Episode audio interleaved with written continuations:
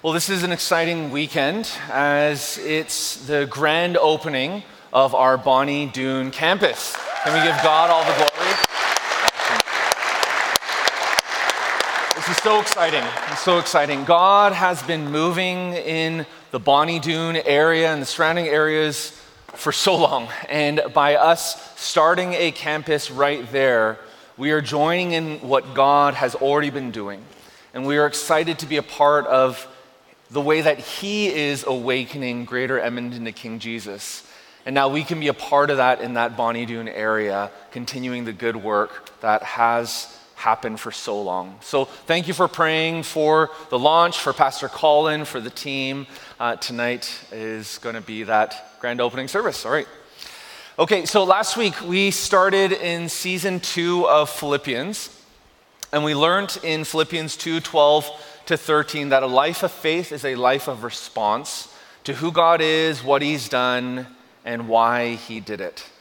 We compared the life of faith to the foxtrot, where instead of seeing our steps as being front, front, side together, it's actually back, back, side, close, because we're following.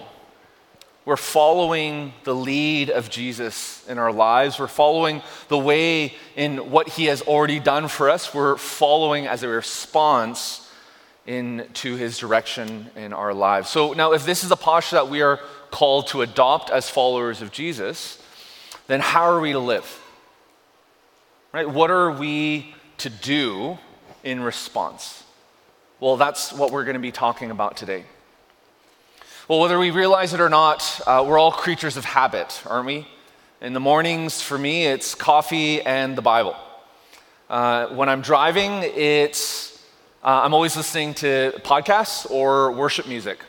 On Fridays, we Sabbath as a family, and Christina and I also will go on a date. And then on Mondays, I'm doing sermon prep and smoking.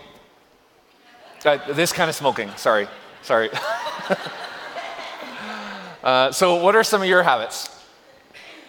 You know, if I were to grab your phone and, and pull up your favorites or someone you recently called or messaged, and I were to give them a call and ask them to tell me, uh, to share some of the things that they've observed you frequently do, what would they say?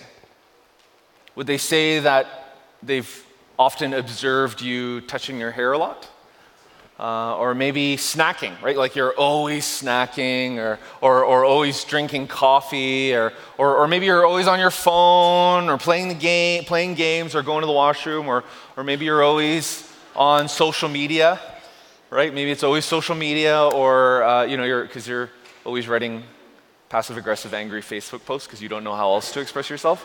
I know none of you uh, are like that, but, you know, honestly, if, if your friends shared what they saw you frequently doing, what would they say? Well, because of who God is, what God's done, and why He did it, Paul teaches the Philippians and us how we are to respond. He talks about what we are called to do in response to what He did. And we see what he says here. He, he actually talks about um, habits, things that we are called to do in Philippians 2, starting from verse 14. So let's take a look at this. What are we called to do? We'll do everything without grumbling and arguing, so that you may be blameless and pure, children of God who are faultless in a crooked and perverted generation, among whom you shine like stars in the world by holding firm to the word of life.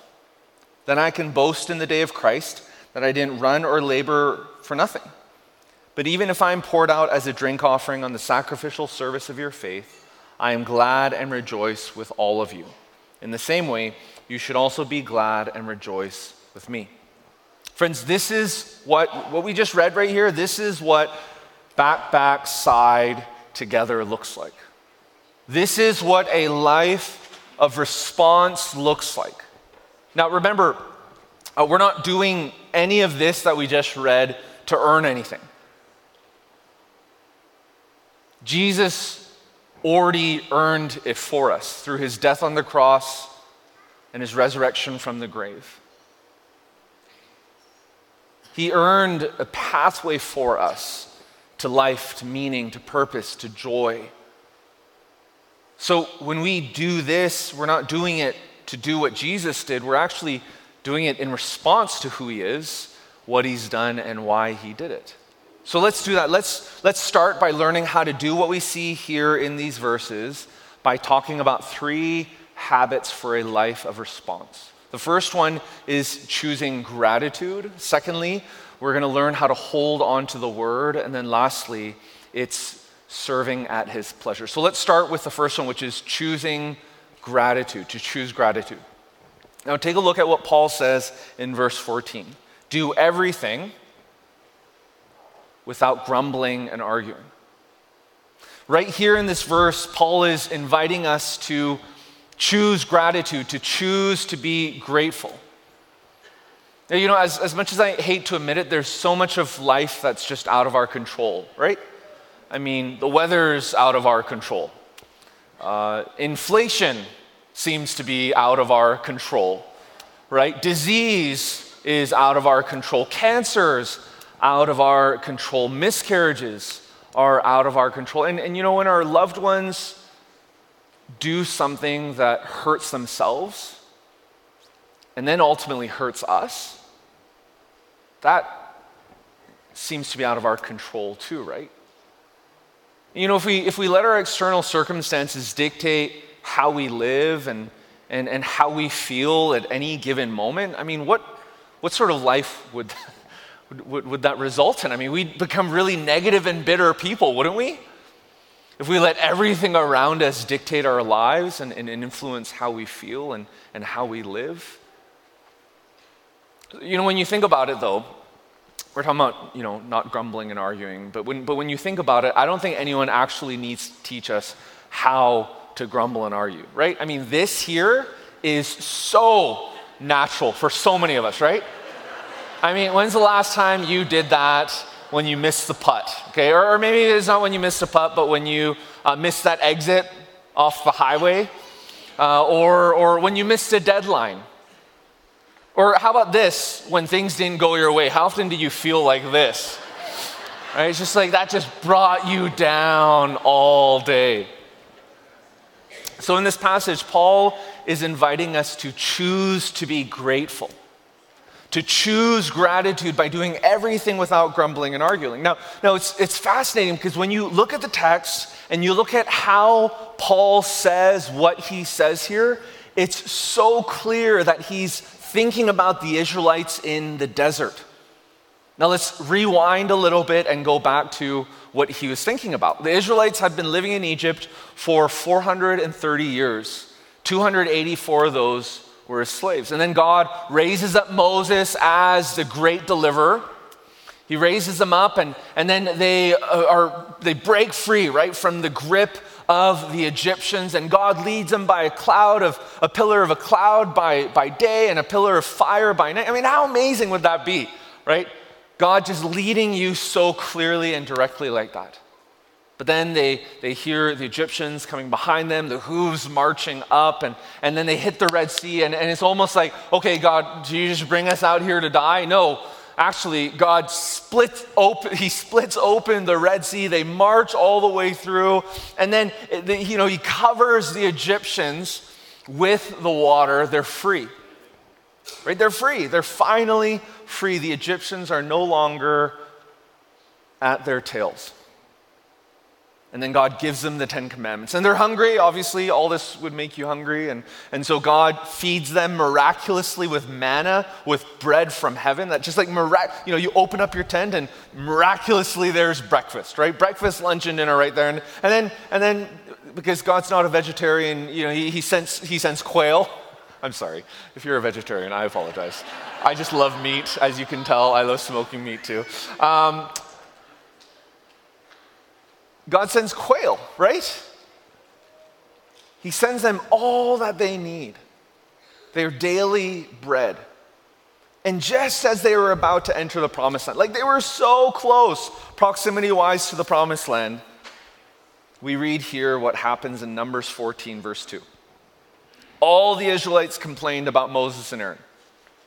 And the whole community told them, if we had only died in the land of Egypt. I mean, can you, like, can you imagine that? Like, after experiencing all of that, they were like, if only we had died in Egypt.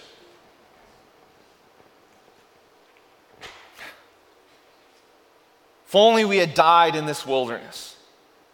What's going on in their hearts that they would say this, right? Why is the Lord bringing us into this land to die by the sword? Our wives and children will become plunder. Wouldn't it be better for us to go back to Egypt? Wouldn't it be better for us to go? You know what they're saying here? They're like, wouldn't it be better for us to become slaves? Wouldn't it be better for us to be oppressed? Like, that's what they're saying here. Let's appoint a leader and go back to Egypt. I mean, this, this is crazy. Like, they, they were just as they were about to enter the promised land, they grumbled and argued. They were grateful. They weren't grateful. They, they, I mean, if anything, they didn't do everything without grumbling and arguing, they did everything with grumbling and argument. And so, because this was their pattern, God allowed them to reap the consequences of their decisions. Other than Joshua and Caleb, all the Israelites who had been in Egypt and had escaped Egypt died in the desert. And not only that, but their children then needed to pay and reap the consequences, in that they had to then wander in the desert for 40 years. I mean, when you're so close, like they were so close to the promised land, and they had to reap the consequences of their actions in our home, anytime anyone grumbles, kids, adults including, uh, we have this rule where you need to stop your grumbling and arguing. If you catch anyone, stop your grumbling and arguing, and you need to instead uh, say five things that you're grateful for to the other person. I know it sounds like torture, right? Um, but, but seriously, like, can you imagine this? So, so kids are fighting, or someone else is fighting, or grumbling or arguing, and it's like, okay, you now need to share, okay, what are five things right now? Like in the middle of the argument right now, what are five things that you are grateful for about the person? Well, I'm grateful that they didn't hit me. Okay, that doesn't count, right? That doesn't count. I'm grateful that they sometimes do the dishes. Okay, that's a start. That's a start. And then one after another, as they start sharing the things that they're grateful for, things and their perspective actually shifts. I mean, can you imagine if the Israelites, after complaining, and that's all they saw, right? In that moment, Moses was like, hey, but what are you grateful for? And if they started saying, well, I mean, we used to live in slavery and, and now we're free. We used to have to work for our food and now the food kind of appears. We didn't really know where our life was heading. We didn't really know where we were going. But, but now God leads us with a pillar of cloud by day and a pillar of fire by night. I mean, and they could have gone on and on and on about all the things that, that they were grateful for. Do you think they would have continued on the trajectory that they were heading down toward if they shifted that perspective? If they did everything without grumbling and arguing? Friends, let's choose gratitude. That's why Paul says here, do everything without grumbling and arguing, so that, right? Like why? It's like, yeah, there's something to do, but why? In Philippians 2:14, so that you may be blameless and pure. In other words, so that you will grow in Christ likeness.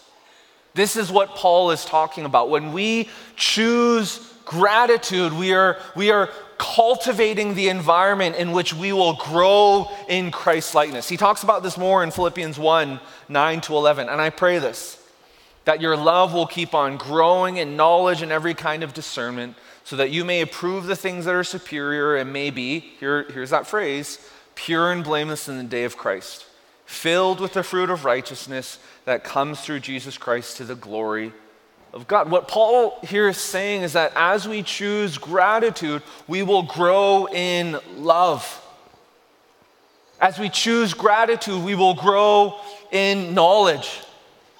As we choose gratitude, we will grow in our ability to discern and make decisions. As we grow in gratitude, we will grow in holiness and in purity. As we choose gratitude, we will grow in, in the fruit of the Spirit. There'll be more love in our lives, joy, peace, patience, kindness, goodness, gentleness, faithfulness, and self control. All of that will be cultivated in our lives and grow and mature in our lives as we choose gratitude. And, and as we choose gratitude, we will be ever more prepared for the day of Christ, that day when Christ returns. In other words, when we choose gratitude, we will grow in Christ likeness. So, my dear brothers and sisters, let's choose to be grateful. In every and any circumstance, let's choose to be grateful in response to who God is, what He's done, and, and why He did it moment by moment. Let's do everything without grumbling and arguing. For when we choose gratitude and grow in Christ likeness, we will begin looking different than the world around us. And as we'll see in the next verse, uh, we'll actually we'll actually begin shining like stars in this dark and sleeping world when we hold on to the word. And that's our next habit hold on to the word. That's what Paul's talking about here in Philippians 2. Hold on to the word. Hold on to the word of life, the word that gives life. Hold on to the gospel. Hold on to Jesus and never let him go. That's why Paul says what he says here in Philippians 2. Let's take a look at it again in verse 14. Do everything without grumbling and arguing, right? We talked about that. So that you may be blameless and pure. Yeah, we, we talked about that too, right? Growing in Christ likeness, children of God who are faultless in a crooked and perverted generation, among whom you shine like stars in the world by, what does that say? By holding firm to the word of life. Now, when you think about it, there's so many things that we can hold on. There's so many things that we do hold on to. Right? We hold on to relationships. We hold on to our stuff. We, we hold on to, to, to money. We hold on to our past, our memories, things that have happened, things that we've done, things that have happened to us. We hold on to these things. We, we hold on to our dreams for the future. Right? We hold on to hopes, we hold on to our homes, we hold on, to our, all of that, right? Work, security, we hold on to so many things. And the reason we hold on to all these things is because, in, in one way or another, they, they, they give us a sense of meaning, don't they? They, they give us a sense of identity, they give us a sense of purpose. But, but what Paul here is saying is that he's saying that as the, the more you hold on to whatever it is that you're holding on to, the more that those things will begin holding on to you. And as those things begin holding on to you, those things will then begin shaping you into their image and likeness. And then the result is that it's then going to be even harder to hold on to the word of life, the word of Christ. That's what Paul here is talking about. So we see this connection in verse 15 and 16. Paul says, Hey, you all are shining like stars in this dark and sleeping world because you're holding on to the word of life. Amidst a crooked, dark, and perverted generation, the Philippians, you guys are shining. You're shining like stars in this dark and dreary world. You're blameless and pure, children of God because you're holding firmly onto what matters. You're holding firmly onto the word of life. Everything else that's competing for your attention and worship, you're not holding on to that. You're holding on to the word of life. So, friends, let's hold on to the word of life. Let's hold on to Jesus Christ, the one that brings life, because in Christ we find new life. In Christ we experience new birth. In Christ we adopt a new identity. And in Christ we become children of God. Because the word of life is salvation, isn't it? The word of life is the gospel. The word of life is life, is light that cuts through the darkness. The word of life is faith, hope, and love. And as we see in John chapter 1, the word of life is Jesus Christ. Take a look at this. In the beginning was the Word, and the Word was with God, and the Word was God. He was with God in the beginning. All things were created through him, and apart from him, not one thing was created that has been created. In him was life, and that life was the light of men. That light shines in the darkness, and yet the darkness did not overcome it. Friends, when we hold on to the word of life, we will shine like stars. We will shine like the light. In, in Matthew 5, Jesus has this analogy. He, he gives us this word picture where he says, Hey, you are, uh, he, he's like, no one lights a lamp and then puts it under a basket for no one to see. And, you know, we, we read that and, and we're like, yeah, I mean, that makes sense, right? You don't, the purpose, like, what's the purpose of a lamp? Well, it's to shine light, right? It's to pierce through the darkness, it's to cut that darkness away. And Jesus, very simply, he's like, no one lights a lamp and then puts it under a basket. Instead, he, you know, you, you, you light a lamp and then you put it on a lampstand so that it would shine out to all around you. And Jesus gives us this word picture because he then says, Well, in the same way, you are that light. This world is dark and dreary. There's so many that are sleeping. And just like a light should never be, a lamp should never be lit and put under a basket, but rather a lamp should be lit and put on a lampstand, you are that light. So don't hide your light. That's what he's saying here. Don't hide your light. The reason you are the light is so that you would shine the light and love of Jesus to everyone you live, work, study, and play with. That's why.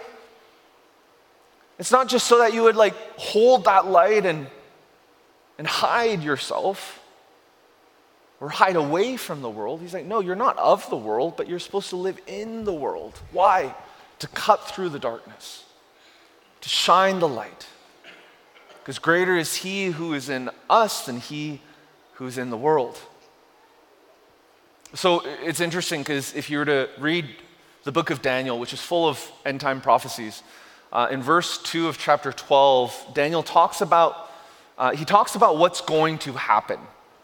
Uh, he, he knows, yes, we're called to be light, we're called to shine, but he says, um, there will come a day when, in Daniel chapter 12, 2, many who sleep in the dust of the earth will awake.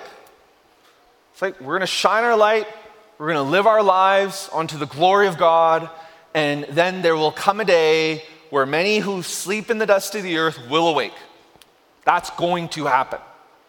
Some to eternal life, and then some to disgrace and eternal contempt. In other words, some will awaken to King Jesus and to everlasting and eternal life, and some will kind of wake up, rub their eyes, and then go back to sleep to disgrace and eternal contempt. But what we see here is that that how what like what happens to people, what decisions people then choose, whether they are actually going to awaken to, to one side or the other, that's, that's, that's actually not our that's actually not our responsibility. Our only responsibility is to not hide our light under a basket or a blanket. That's our responsibility. Our responsibility is to let our light shine. That's what we are called to do. Because when we share the word of life with those we live, work, study, and play with, some will be awakened and others won't. But man, we are praying that all will be awakened. And we are living like all will be awakened. But we're not ultimately responsible for the results. So, so what are we called to do? Well, let's hold on to the word of life. Like that's what we can do. Let's boldly and courageously shine the light of Christ in and through our lives to everyone we live, work, study, and play with. That's what we can do. And let's do that by, I love what it says in Colossians 3, uh, by allowing the word of Christ to dwell richly among us. Love this. Verse 16 let the word of Christ dwell richly among you. That's what it looks like. When we hold on to the word of life, the word of light, the word of Christ, We do that by letting it dwell richly among us in all wisdom and teaching, admonishing one another through psalms, hymns, and spiritual songs, singing to God with gratitude, right? Choosing gratitude, with gratitude in your hearts. And whatever you do in word or in deed, do everything in the name of the Lord Jesus, giving thanks to God the Father through him. So we see here, even Colossians, right? In response to who God is, what he's done, and, and why he did it, we are called to live a life of response by choosing gratitude, by dwelling richly on the word of life, right? Holding on to the word. And then we see in Philippians 2 that we are also called to serve at his pleasure. That's our third habit for a life of response, to serve at his pleasure. Have you ever heard that phrase before, serve at his pleasure? It's often used in that, in that phrase, I, I serve at the pleasure of the president. Uh, maybe you, you watched that old show, West Wing, and, and there's the end of that uh, one episode where they all kind of went one after another. I serve at the pleasure of the president. I serve at the pleasure of the president. I serve at the pleasure of the president. I serve at the pleasure of the president. And you hear them saying these things, right? Especially as Canadians too, right? We're like, we're like that's, that just sounds weird, right? Like, what does that mean to serve at the pleasure of the president? What that means is that the president has asked you to serve. That's what it means. And that you will willingly serve until you are no longer needed. So when they say, I'll serve at the pleasure of the president, that's what they are committing to. But until you're no longer needed, like that sounds harsh, right? Until you are no longer needed. Well, what that means is that it's basically more about the president than it is about you. Now, having said that, you were invited to serve. Like, if, if, if, if we were American and, and, and the president asked us to serve, like and, and some and we were to have gotten up into those ranks to, to be in a place where he would say something like that he or she would say something like that um, the president wouldn't ask you this because everyone else said no. Right? Like you were his first choice. It's not like no one else wanted to fill the spot. So he's like, Oh, I guess, can you serve? And you're like, Oh, I guess I'll serve at the pleasure of the president. No. And, and he doesn't take volunteers either. Just like you're not like, hey, I serve, I will, I will serve at the pleasure of the president. Like that's your bio on social media. No. I mean, it doesn't happen like that. The president has to actually invite you to serve. It's an honor, it's a privilege. And you know, in the same way, Paul has the same attitude, but he's not serving at the pleasure of Caesar, he's serving at the pleasure of the king. He's serving at the pleasure of the King of Kings and the Lord of Lords, where Jesus himself invited him to serve. On the road to Damascus, Jesus invited Saul to serve. And that's why we see in Philippians 2, on the other half of verse 16, we see this in Paul's attitude. Then I can boast in the day of Christ that I didn't run or labor for nothing, but even if I'm poured out as a drink offering on the sacrificial service of your faith, even if I am glad and rejoice with all of you. In the same way, you should also be glad and rejoice with me. Even if I'm poured out as a drink offering. Even if I face suffering even if I'm persecuted, even if I lose my life, I will be glad and I will rejoice because I serve at the pleasure of the king. Paul understands what it means to serve at his pleasure. His life, Romans 12, 1 and 2, is a living sacrifice onto the King of Kings and the Lord of Lords. He knows how much of a privilege and an honor it is that he was invited to serve the king. So for Paul, he knows that it's not about comfort, it's not about his comfort, it's about the king's mission.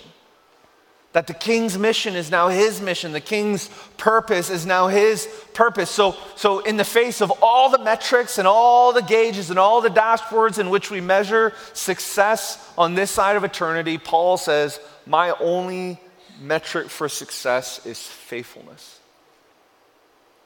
It's faithfulness to the king. And so he asks himself, How well am I responding to the leadership of the king? How well am I going back, back, side together? If you were to wear a jersey, we all know, like, if you were to wear a jersey, you don't even have to say anything. Someone just sees you wearing that jersey and they know whose team you belong to or whose team you like, right? I mean, that's, it's so clear when you wear the, you don't even need to, if you're meeting someone for the first time, you don't even need to say that you love this team or that team. You, the fact that you bought and you're wearing a jersey says it all, right? Well, if you were wearing a jersey today, and that jersey represented what you believed and how you lived your life. And, and you didn't even say a thing, but you just walked school, at work, in your neighborhood, with your family, in different relationships. And, and you just walked with that jersey on. Whose team would people say that you belong to? Whose team would people say that you represent? Would people say that you're wearing the king's jersey? Would people say that you're working for the king's company? does, this, does this resonate with you? I mean, what jersey, really, I, I, want us to, I want us to reflect on this. What jersey are we actually wearing? What company are you working for? Because on that day, every single one of us will one day come face to face with Jesus Christ. And on that day, he'll either say one of two things. He'll say, Well done, good and faithful servant. You're faithful over a few things. I'll put you in charge of many things. Share your master's joy. He'll either say this, or he'll say, You evil, lazy servant. Now, my dear brothers and sisters, when you serve at the king's pleasure, it'll all be worth it. You know, even if you don't make the team because you prioritize gathering together on the weekends with your church family, even if you're passed over for that promotion at work because you refuse to break the Sabbath and put in those extra hours that way. Even if your boyfriend or your girlfriend breaks things off with you because you're not willing to cross those boundaries before marriage. Even if your family stops talking to you because they don't realize how you can follow Jesus. Even if it takes longer to save up for that vacation because you're giving and tithing to the church as an act of worship and as an act of response to who God is, what He's done, and why He did it. And even if you need to rearrange your calendar because you're prioritizing serving the church and your neighbors, or even if, fill in the blank, even if, fill in the blank, even if or even if you face suffering, even if your life is poured out as a drink offering, even if you are imprisoned for your faith, even if your life comes to an end when you serve at the pleasure of the king, it'll be worth it. Because on that day, Jesus will say, Well done, good and faithful servant. You were faithful over a few things. I'll put you in charge of many things. Share your master's joy. Growing up, I never went to any school dances. Um, I didn't know how to dance with someone else. I knew how to break dance, but you don't need anyone for that. So you just, it was, it was, it was okay. And I just, so I just never danced. I never went to school dances. I just, and you know, even when Christina and I got married, we didn't dance. It's not like we had dancing and we just chose not to dance. We just didn't even organize dancing because I didn't know how to dance. I mean, literally, anytime Christina and I would try to dance, this is, this is what I looked like. Right? I knew how to sway, I could do that, but I, I couldn't. I couldn't move my feet because anytime I'd move my feet, I'd step on her feet. and then eventually I, I, I, I was like, hey, you know what? I could do this. I could dip one way, all right, and I could go like this, and like that. But literally, that's all I knew how to do. And then last week, talked about the foxtrot, and, and I, I looked it up on YouTube, and I learned how to do the foxtrot. And I was like, Christina, can we? I know we don't dance. I know that's not really our thing, but can we try to do this? And I, I told her the steps, right? Um, front, front, side together, back, back, side together, clothes, And I was like, can we try this? So, so we did it. Now our kids were like rolling their eyes. They're like, what are you doing? Is so gross, right? Um, but for us, it was so exciting. I was like, no wonder people like dancing. Like, finally, you know, finally I get it. no wonder people like dancing because it's exciting. It was fun. Like we were moving. Now I didn't look like Beauty and the Beast like last week. I didn't. That's, that's not what we look like. But it was fun to try. It was fun to do. And you know what? All of that was possible because I just learned a few steps. I just learned a few steps. I didn't say I'm too old to learn new steps. I'm, I'm too old or I've, I've, been doing this for too long. For, no, I, I just, I, I just learned a few new steps.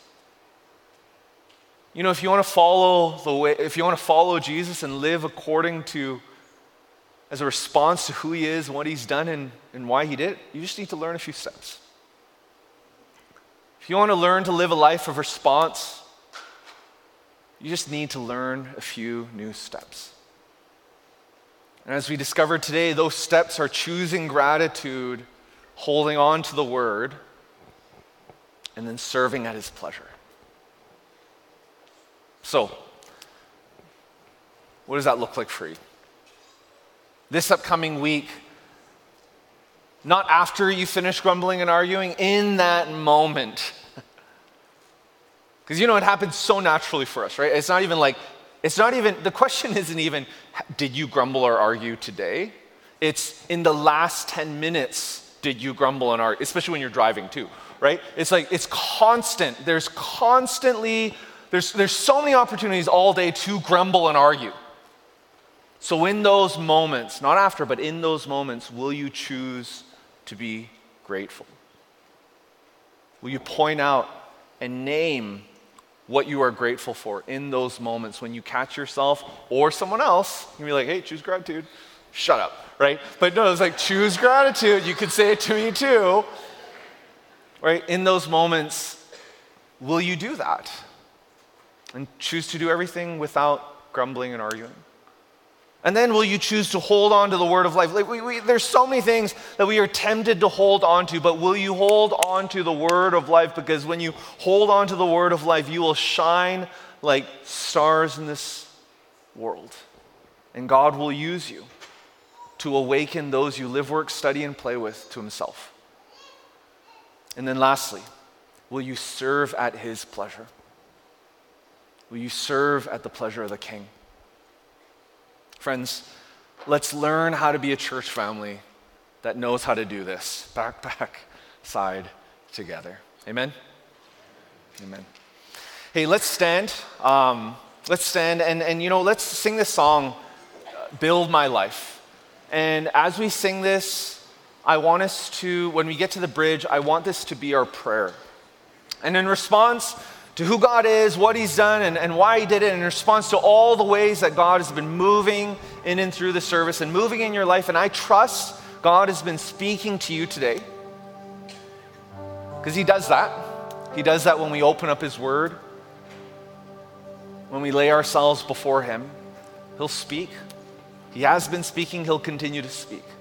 And so, in response to all of that, uh, I want us to pray these words I will build my life upon your love. It's a firm foundation. I will put my trust in you alone. I will not be shaken. Let's allow this song to be our prayer in response to all that we've talked about today. All right? Okay, let's sing this together.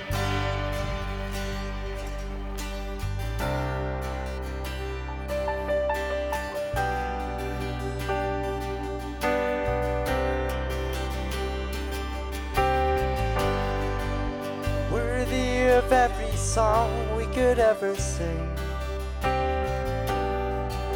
Worthy of all the praise we could ever bring. Worthy of every breath we could ever breathe. We live for you.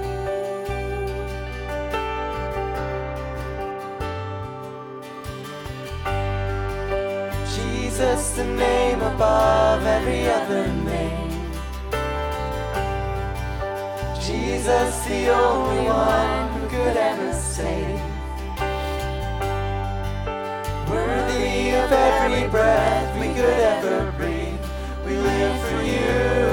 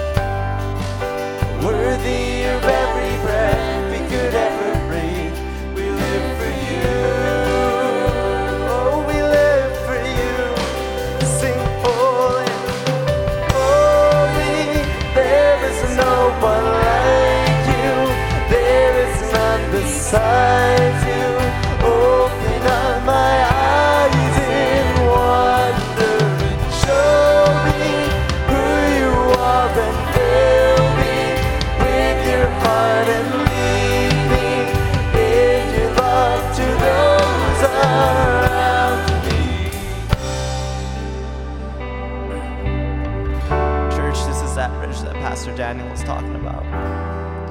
Let's proclaim this. Let's make this our prayer today. I will build my